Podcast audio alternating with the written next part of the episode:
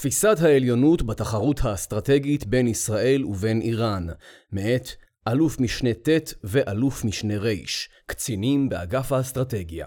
מתוך בין הכתבים, גיליון 39, איראן ורב זירתיות.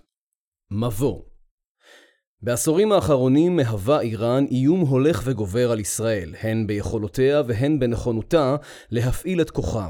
האיום מצידה של איראן אינו מתמצא רק ברצונה ובחתירתה ליכולות גרעין צבאיות, כפי שהוכיח ארכיון הגרעין, אלא גם בהתפשטות שלוחיה, בהפצת מערכות נשק וחימושים ברחבי המזרח התיכון ובעולם, ומעל הכל, באי קבלתה של ישראל כחברה במשפחת העמים, ושלילת זכות קיומה כאישור ישות ריבונית עצמאית, זאת תוך הפצת תקוות בקרב שונאינו, כי קיים סיכוי ממשי להשמדתנו בעתיד. בפעולותיה חותרת איראן דה פקטו לפגיעה בתפיסת הביטחון של ישראל, תוך אתגור יכולותיה של ישראל להגן על עצמה.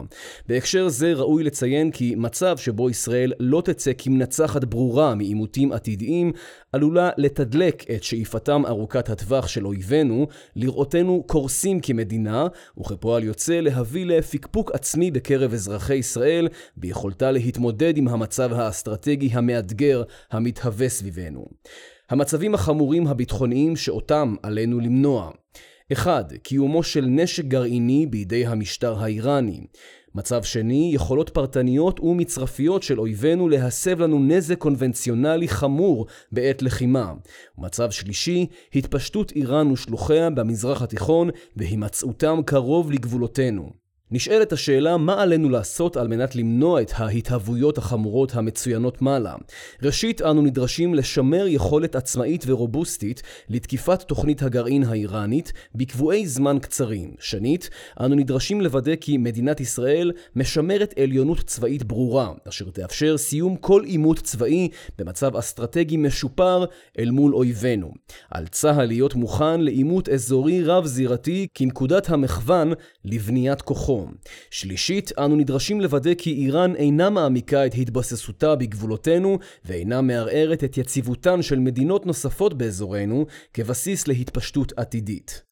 כבסיס להשגת יעדים אלו על ישראל לשמר את המאפשרים הבאים לאורך שנים רבות עליונות מודיעינית מול איראן ובמזרח התיכון בכלל, עליונות טכנולוגית ושימור וחיזוק היחסים המיוחדים עם ארצות הברית. בבסיס התפיסה מונחת ההבנה כי קיימת סבירות שבעתיד נעמוד מול איום שכמותו לא ידענו ב-75 שנות קיומנו במדינת ישראל. בעברנו התמודדנו עם איומים משמעותיים רבים וישראל הייתה חלשה משמעותית יותר יותר מהיום, אך איומים אלו היו שונים במאפייניהם. במאמר זה נרצה לעמוד על חומרת האיום המתפתח מולנו, תוך ניתוח הסביבה האסטרטגית המתהווה, ולבסוף להמליץ על התפיסה הנדרשת לטובת התמודדות מתאימה עם האתגר. לאן הולכת איראן? איראן הינה מעצמה עתיקה בעלת היסטוריה עשירה, שטחה גדול פי 75 משטח ישראל, אוכלוסייתה מונה כ-86 מיליון תושבים, פי תשעה ממדינת ישראל. היא עשירה במשאבי טבע, שנייה בעולם במרבצי גז ורביעית בעולם במרבצי נפט, ומורכבת ממיעוטים רבים, שמהם המיעוט הפרסי הוא הרוב השולט. לאיראן עוצמות רבות, היא מעצמה צבאית וטכנולוגית, והדבר מבדיל אותה מיריבותיה הוותיקות של ישראל. באיראן אוכלוסייה משכילה, מתמטיקאים ופיזיקאים, ותעשיית ביטחון מתקדמת ומתפתחת בקצבים מהירים מאוד.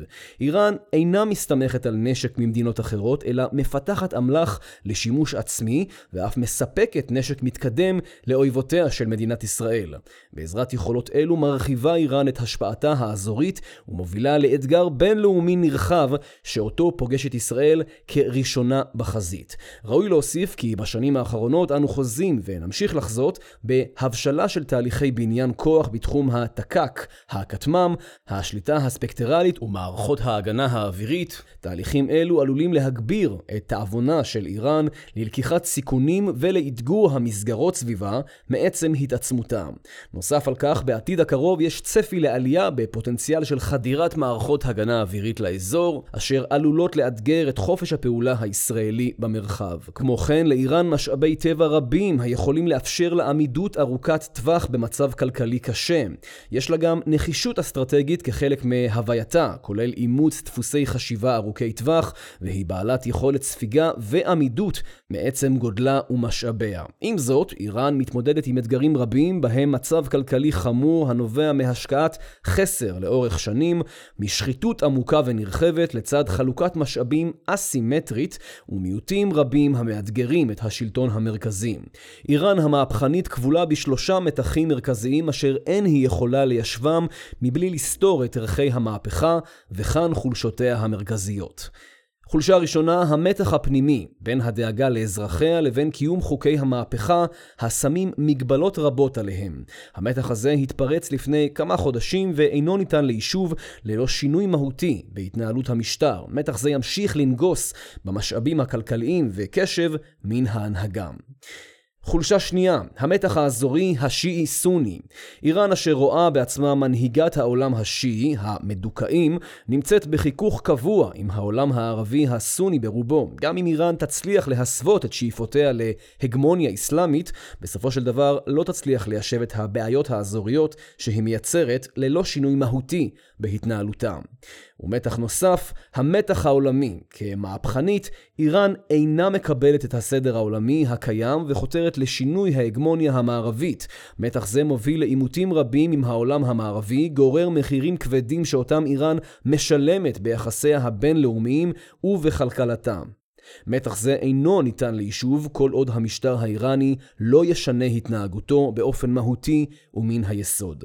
איראן, תחת המשטר הנוכחי, דבקה בשנאת ישראל ומהווה השראה רוחנית ומשענת כלכלית לכל שונאינו. לולא איראן ואופן פעולתה, מצבה של ישראל היה משופר בעשרות מונים וללא איומים אסטרטגיים נראים לעין. בחינת הוקטורים בהסתכלות ארוכת טווח מציבה בפנינו תמונת מצב מאתגרת. יש אף שיאמרו כי לאור זליגת טכנולוגיות אזרחיות זולות למרחב הביטחוני, השנים הקרובות טומנות בחובן פוטנציאל שלילי משמעותי לקיזוז יתרונה הטכנולוגי-ביטחוני היחסי של ישראל, על איראן בפרט, ועל אויבותיה באזור בכלל. ראוי לציין כי המשך הוקטורים הנוכחיים, קרי דבקות איראן בשנאת ישראל, תוך שלילת קיומה והמשך בניין כוח נרחב והשקעת סכומי עתק בתמיכה באויביה של ישראל, יחייבו את ישראל להשקעת משאבים רבים לטובת היערכות לעימות אפשרי מול איראן, והציר המתגבש, זאת לטובת הצבת מענה ראוי ומתאים אל מול האיום המתפתח, איראן גופה ושלוחיה. הסביבה האסטרטגית בפרק הקודם נותחו תהליכים פנימיים באיראן. לצד תהליכים אלו מתקיימים גם תהליכי עומק בסביבה אסטרטגית רחבה. להלן, ניתוח הסביבה האסטרטגית בראי האתגרים הצפויים למדינת ישראל בשנים הקרובות. הצד אדום, איראן כאויב מרכזי בסביבה הגאו-אסטרטגית של ישראל. חתירה לגרעין צבאי. יכולת גרעין צבאית בידי איראן תחמיר באופן דרמטי את מצבה האסטרטגי של ישראל ושל כלל מדינות העולם החופשי. לא מפני שלמחרת היכולת תשגר איראן טיל בליסטי בלתי קונבנציונלי לעבר ישראל, אלא מפני שהמשטר האיראני ירגיש עצמו חסין להפיכה מבית, יפחית את הסבירות להתערבות חיצונית בענייניו, יגביר את ביטחונו העצמי ואולי את תאבונו ללקיחת סיכון, ועלול להוות מטריה לכלל הפרוקסי האזוריים שלו. נוסף על כך, התגרענות איראנית תאיץ בסבירות גבוהה מרוץ חימוש גרעיני באזור ומעבר. אנו איננו שותפים לאמירות הנשמעות בעת הנוכחית כי אזור גרעיני מהווה פוטנציאל להגברת היציבות. לא תמיד ניתן להסתמך על ההיסטוריה בבואנו לחזות את העתיד. איראן שוללת את קיומה של ישראל ומחזירה את תקוות אויבינו שיוכלו לנצחנו בטווח הארוך, בין אם על ידי התשתנו בסבבי לחימה בלתי נגמרים, או בדרך של חרחור ריב ומדון בתוכנו. בבחינה היסטורית ניתן לומר כי ישראל מימשה את חזון קיר הברזל של ז'בוטינסקי, בן גוריון. קרי, היינו חזקים מספיק והכרענו את אויבינו הערביים כל פעם מחדש עד שנטשו את הרצון להכריענו וקיבלו אותנו באזור מחוסר ברירה ומתוך הכרה במציאות. איראן מחזירה את תקוות הערבים שאולי אין זה סופו של פסוק. איראן מפתחת יכולות אש נרחבות ומתקדמות לשימוש עצמי, ובמקביל מהווה ספקית הנשק המרכזית של האזור. אנו בעיצומו של תהליך התחמשות אויבינו בנשק מדויק בכמויות הולכות וגדלות. אין סיבה לא להניח שגם החימושים הפשוטים יותר יעברו תהליכים של דיוק. הגעת אויבינו להיקף נרחב של אמל"ח מדויק סביבנו תחייב את ישראל למענה רובוסטי שלם, הגנתי והתקפי. יתרה מכך, סביר כי פרויקטי בניין כוח נוספים יזלגו לאזור כגון מערכות הגנה מתקדמות, אשר עלולות לאתגר את עליונותה של ישראל במרחב. התפשטות אזורית איראנית רבות נכתב על הפרוקסי האיראני, על השאלה כמה איראן שולטת בו והאם הוא נכס או נטל. בדיון בשאלה זו אנו רוצים להצביע על שני נושאים היכולים להוות התפתחות חמורה מבחינתה של ישראל. האחד, התבוססות פרוקסי איראני בסמוך לגבולותיה של ישראל, הזמין לאתגור ישראלי שוטף ואתגור נרחב יותר בעת עימות. השני, התפתחות תהליכים היכולים לערער מדינות נוספות באזור אשר מהוות חוצץ גיאוגרפי בינינו לבין איראן. תהליכים אלו יכולים להתהוות במשך עשרות שנים, ובהם המשך התעצמות המיליציות השיעיות בעיראק או בתימן, עד כדי הפיכתן למיליציות השולטות בשטח ומתחמשות באמל"ח נרחב. קריסת מדינות בתווך עלולה להביא את האיום האיראני אל גבולותינו. יחסי הגומלין שבין איראן לפרוקסי העיקרי שלה, חיזבאללה, משתדרגים ומובילים למורכבות נוספת. חיזבאללה נבנה כאקדח לרקתה של ישראל, לטובת הרתעתה מתקיפת תוכנית הגרעין האיראני. בשנים האחרונות חיזבאללה צבר אמצעי לחימה רבים מאיראן גופה, וכעת ברית ההגנה בינה לבין חיזבאללה יכולה להיות הדדית. לא רק שחיזבאללה יתערב אם איראן תותקף, אלא שאיראן יכולה להתערב אל מול איום ממשי ופגיעה בחיזבאללה. ההיסק מחיפוי הדדי אפשרי זה הוא שישראל צריכה להיערך להתמודד עם שתי הזירות בו זמנית ולצאת מהן כשידה על העליונה, במצב אסטרטגי משופר לכל הפחות. צד לבן, הסביבה הגלובלית, מעבר מעולם חד-קוטבי לעולם רב-קוטבי. ארצות הברית, העידן שבו הייתה ארצות הברית ההגמון העולמי בדעיכה. עליית סין ואתגורה של ארצות הברית כמעצמה יחידה בעולם מתעצם מדי יום. התהליכים בזירה העולמית בשנה האחרונה רק ממחישים את כניסתנו לעידן של חוסר יציבות הנובע משינוי יחסי הכוחות המעצמתיים בעולם, ומכאן שישראל נדרשת להיות חזקה מאוד בעידן שבו מדינות עלולות להרשות לעצמם לאתגר מדינות אחרות בקלות יחסית. תהליכים פנימיים בארצות הברית והתחזקות הכוחות האולטרה פרוגרסיביים בשמאל עלולים לאתגר את התמיכה הבלתי מתפשטת המתפשרת הדו-מפלגתית בישראל. מנגד חשוב לציין כי ישראל עודנה בת בריתה המרכזית של ארצות הברית במזרח התיכון. ברית זאת נשענת על ערכים משותפים כמו גם על אינטרסים תואמים בתחומים רבים. ככל שנשכיל להיות נכסיים יותר לארצות הברית, כך יעלה ערכנו, וככל שנהיה תלויים יותר באמריקאים, כך ייחלש כוחנו. לשמחתנו, נכסינו הביטחוניים הם יקרים מפז, גם אל מול המעצמה האמריקאית, ועלינו להעצים ככל יכולתנו את נכסיותנו בהקשרים אלו. אירופה, המלחמה באירופה והמעבר לעולם רב-קוטבי ומעורער יותר מובילים להזדמנויות בעבור ישראל בתחום שיתופי הפעולה הביטחוניים. על ישראל למנף שיתופי פעולה אלו להישגים ולתמיכה בהתמודדות הרחבה מול איראן. מדינות האזור הסכמי אברהם ותהליכי העומק המתקיימים מול מדינות האזור הינם בעלי פוטנציאל רב ונרחב. ראשית, הם שוללים את עצם התפיסה האיראנית השוללת את קיום ישראל. שנית, הם מאפשרים שת"פ ביטחוני לטובת בלימת איומים משותפים, כדוגמת איראן. שלישית, הם מאפשרים מו"פ משותף והתקדמות טכנולוגית. רביעית, מדובר בפוטנציאל להגדלת ההשקעה הכלכלית המשותפת בביטחון האזורי, מתוך ראייה של פיתוח ושימור היציבות הביטחונית כתורמת לכלכלה האזורית. אזורית. פרט לשיפור הביטחוני, הנ"ל טומן בחובו פוטנציאל גדול לתרומה לכלכלת מדינת ישראל. טורקיה, בהסתכלות ארוכת טווח לטורקיה יש פוטנציאל לחזור לדומיננטיות אזורית עם אפשרות ממשית לאתגור ההתפשטות האיראנית, אחרי שתפתור בעיות פנימיות קשות. נכון לישראל להשקיע מאמצים בשימור ובהעמקת הקשרים עם טורקיה ככל הניתן, בהתאם למצב הפוליטי הפנימי בטורקיה. רוסיה וסין כמעצמות המהוות משענות לצד האיראני, על ישראל לנסות ולפתח מנופים להשפעה על מדינות אלו כפוטנציאל לערעור וריסון משענותיה של איראן. צד כחול, ישראל. ברמה המדינית קיים פוטנציאל להידוק היחסים והאינטרסים עם ארצות הברית בכל הנוגע לאיום המתהווה מאיראן, עקב התנהגות איראן במישור הבינלאומי, תמיכתה ברוסיה במלחמה באוקראינה, ויחסה לאזרחיה כפי שבאים לידי ביטוי בגל המחאות הפנימיות.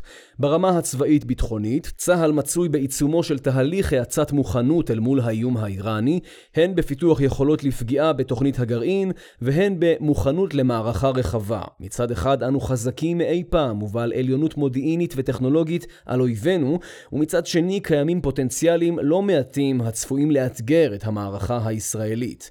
פוטנציאל לאתגור ישראל באופן רב-זירתי, כולל זירות שמולן לא נדרשנו להתמודד בשנים האחרונות, כגון תימן ועיראק, נושא המשילות ואתגר ההתמודדות בעת לחימה עם התפרעויות ואלימות מצד ערביי ישראל, כתהליך מרכזי שמחייב היערכות והקצאת משאבים גדולים, פוטנציאל להתפרקות הרשות הפלסטינית כתהליך שיאתגר את ביטחון ישראל ויחייב הקצאת משאבים מתאימה, קשב, כוח אדם ואמצעים, ואיום הדיוק שעולה מדרגה הן מעזה והן מלבנון. ישנה עליית איומים בממד הקיברנטי ורצון איראני להשפיע על יכולות משילות הפנים בישראל תוך ערעור הממסד הפוליטי-ביטחוני. ישראל ותעשיותיה הביטחוניות נמצאות בחזית הטכנולוגיה כמעט בכל תחום ביטחוני. ישנה הזדמנות בלתי רגילה למיצוי שיתופי הפעולה הישראליים הביטחוניים כמעט בכל העולם, תוך מטרה למנפם ככוח כלכלי להאצת המו"פ, ובקצה שיפור המציאות הביטחונית של מדינת ישראל לאורך זמן. מכל האמור עולה כי לצידנו קמה ועולה מעצמה אזורית השוללת את קיומנו. איראן פועלת באופן אקטיבי לאיים על קיומה של מדינת ישראל, בין השאר על ידי אתגור תפיסת הביטחון הישראלית, חתירה לגרעין, אתגור העליונות הצבאית, התבססות אזורית, ניסיון ההתערבות בנושאי ביטחון פנים ועוד. ניכר כי איראן מהווה את המשענת העיקרית של אויבינו, תפיסתית וכלכלית, ופועלת מול ישראל על כל המגרש, במישור הדיפלומטי, במישור הכלכלי, בכל העולם ובמזרח התיכון בפרט. קיים פוטנציאל לערעור המשענות הישראליות בטווח הזמן הארוך כתוצאה משינויים פנימיים בארצות הברית לצד התעצבות הסביבה הגלובלית לרב-קוטבית כך שמשענות הצד האדום מתחזקות. אי היציבות הפוליטית בישראל הביאה לעיכוב בחלק מתהליכי בניין הכוח ארוכי הטווח, ומצרף האתגרים הצפויים לישראל בשנים הקרובות ידרשו משאבים רבים הן לעיצוב ולהחזרת המשילות הפנימית והן לטובת מוכנות להתפרקות הרשות הפלסטינית. פלסטינית. ישנו פוטנציאל של התלכדות הזירות סביבנו במאפייני עימות מסוימים, דבר שיחייב את צה"ל לפעול נגד האויבים באופן רב-זירתי. מכאן, טענתנו כי קיים סיכון ממשי לפגיעה בביטחונה הלאומי של מדינת ישראל, ועלינו לפתח תפיסה המנתחת את חומרת האיום המתייצב מולנו, ומעמידה אסטרטגיה מתאימה הנותנת מענה לאיום המצרפי ארוך הטווח המתרגש אלינו. הקווים לדמותה של תפיסת ההתמודדות הנדרשת. ראשית, אין מדובר בהתמודדות חד פעמית, כי אם במאבק מתמשך לאורך זמן המחייב תכנון ארוך טווח, תוך ניהול רציף ובר קיימא. שנית, הדבר מחייב ראייה הוליסטית של האיומים, של הזירות, של מצבי הפעולה, ונותן מענה הן לאתגרי הפעלת הכוח, והן לאתגרי בניין הכוח שאותם מציב האויב. כלי הפעולה הינם מכלל עולמות התוכן, קרי DIME, Diplomatic, Information, Military and Economic, וניהוג המערכה נדרש להיות ברמה לאומית ולא בקומה הצבאית בלבד. הסתמכות תהיה בראש ובראשונה על כחול לבן, תוך מיצוי העוצמות הלאומיות של מדינת ישראל, לצד מיצוי שותפויות במערכה. על התפיסה לשמר עליונות מתמשכת במרחבים נבחרים, לטובת מניעת התהוויות ביטחוניות חמורות לישראל, תוך התמודדות שלמה וכלל מערכתית, לטובת החלשת מקורות עוצמתו, והשפעתו של הצד האדום לצד המשך פיתוח והעצמת עוצמותיה של ישראל. התפיסה המוצעת, תפיסת העליונות בתחרות האסטרטגית בין ישראל ובין איראן. היעד הלאומי הוא הבטחת קיומה של מדינת ישראל כמדינה בטוחה, משגשגת וערכית. יעד העל הוא הבטחת מאזן אסטרטגי חיובי ומניעת התהוויות שליליות חמורות לישראל בדרך של יצירת עליונות במרחבים נבחרים ושימורם. מרחבי התחרות הם מניעת גרעין צבאי בידי איראן, הבטחת העליונות במאזן צבאי, ביסוס היציבה הישראלית באזור, צמצום השפעתה השלילית של איראן והחלשה ארוכת טווח של המשטר במגוון כלים רחב עד אשר ישנה התנהגותו. אופן הפעולה המומלץ הוא שמירה על מעמדה של מדינת ישראל, בדגש על היחסים המיוחדים עם ארצות הברית, וניהול בר קיימא, המאפשר שמירה על מחירים ביטחוניים סבירים. הסבר על מרחבי התחרות אחת, מניעת התגרענות. על ישראל להמשיך ולשמר יכולת רצופה לפגוע באתרי הגרעין האיראנים ובקבועי זמן קצרים לטובת מניעת יכולתה של איראן להגיע ליכולת גרעינית צבאית. 2. שימור העליונות במאזן צבאי. על ישראל לשמר ולהרחיב את העליונות במאזן הצבאי אל מול איראן גופה ואל מול הציר בכללותו, כך שתצא במאזן אסטרטגי משופר מכל עימות. זאת לטובת חופש פעולה למקבלי החלטות ומתוך תובנה שישנה התלכדות זירות סביבנו. 3. ביסוס היציבה הישראלית באזור לצד צמצום ההשפעה השלילית של איראן. מינוף הסכמי אברהם ומקסום השת"פ הביטחוני להעצמת הביטחון האזורי ופיתוח הכלכלה האזורית, תוך מחשבה על היציבה האסטרטגית האזורית הרצויה בעוד כעשור עד כ-20 שנה. המשך בלימת ההתבססות האיראנית בקרבת גבולותינו ומוכנות להתערבות עתידית בכל תפנית שלילית בהקשר זה. 4. החלשה ארוכת טווח של המשטר במגוון כלים רחב עד אשר ישנה תשתנה התנהגותו. ההתמודדות עם המשטר האיראני אינה בעיה ישראלית כי אם בעיה עולמית. עם זאת, המשטר האיראני שם את ישראל על ראש שמחתו ומנסה לפגוע בנו בכל העולם ובכל הכלים. DIME. ישראל אינה יכולה ואינה צריכה לעמוד מן הצד כשמתקיים משטר מושחת ודיקטטורי המנסה להביא להשמדתה, ועליה להיאבק בו בכל הדרכים האפשריות על מנת שישנה התנהגותו ויקבל את ישראל כמדינה ככל העמים. הרחבה על המאפשרים שימור ופיתוח העליונות המודיעינית, ככלי המאפשר הקצאת משאבים וניהול סיכונים נרחב מדינתי. שימור ופיתוח העליונות הטכנולוגית, על ישראל לשמר ולפתח את העליונות הטכנולוגית הביטחונית לטובת סיכול פעולות האויב, הגנה, ולהביא לפגיעה קשה עד הכרעה ביכולות האויב, תקיפה.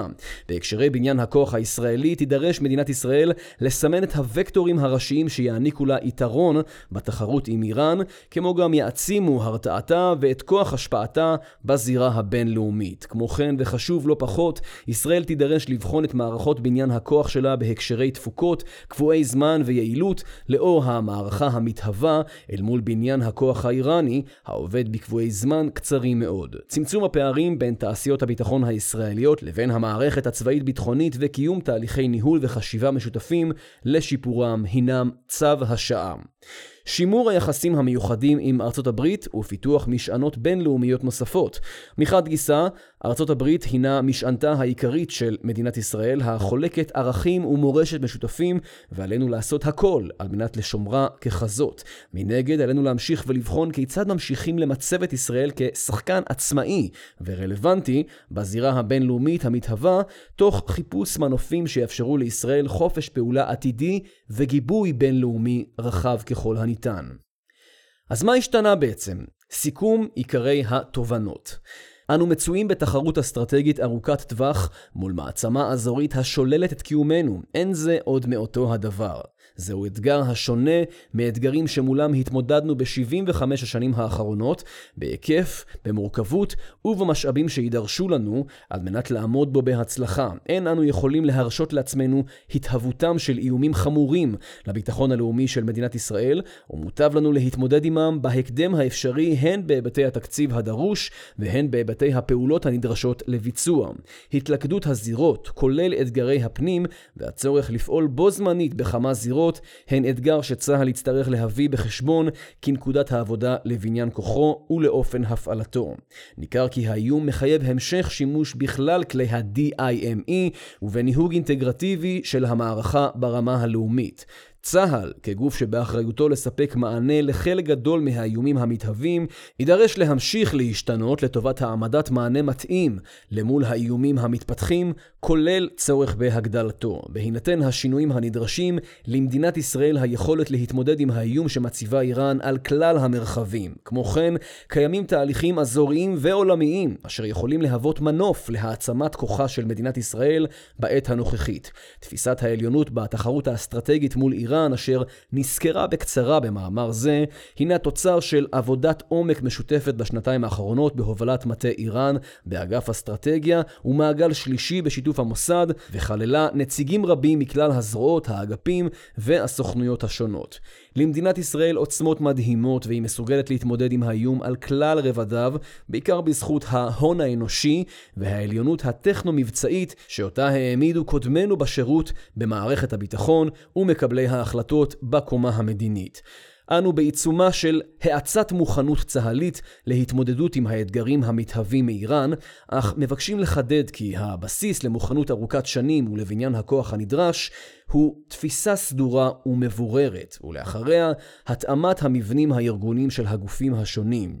אימוץ התפיסה הנ"ל והתאמת מערכות ניהוג המערכה ובניין הכוח הלאומי הן כורח השעה.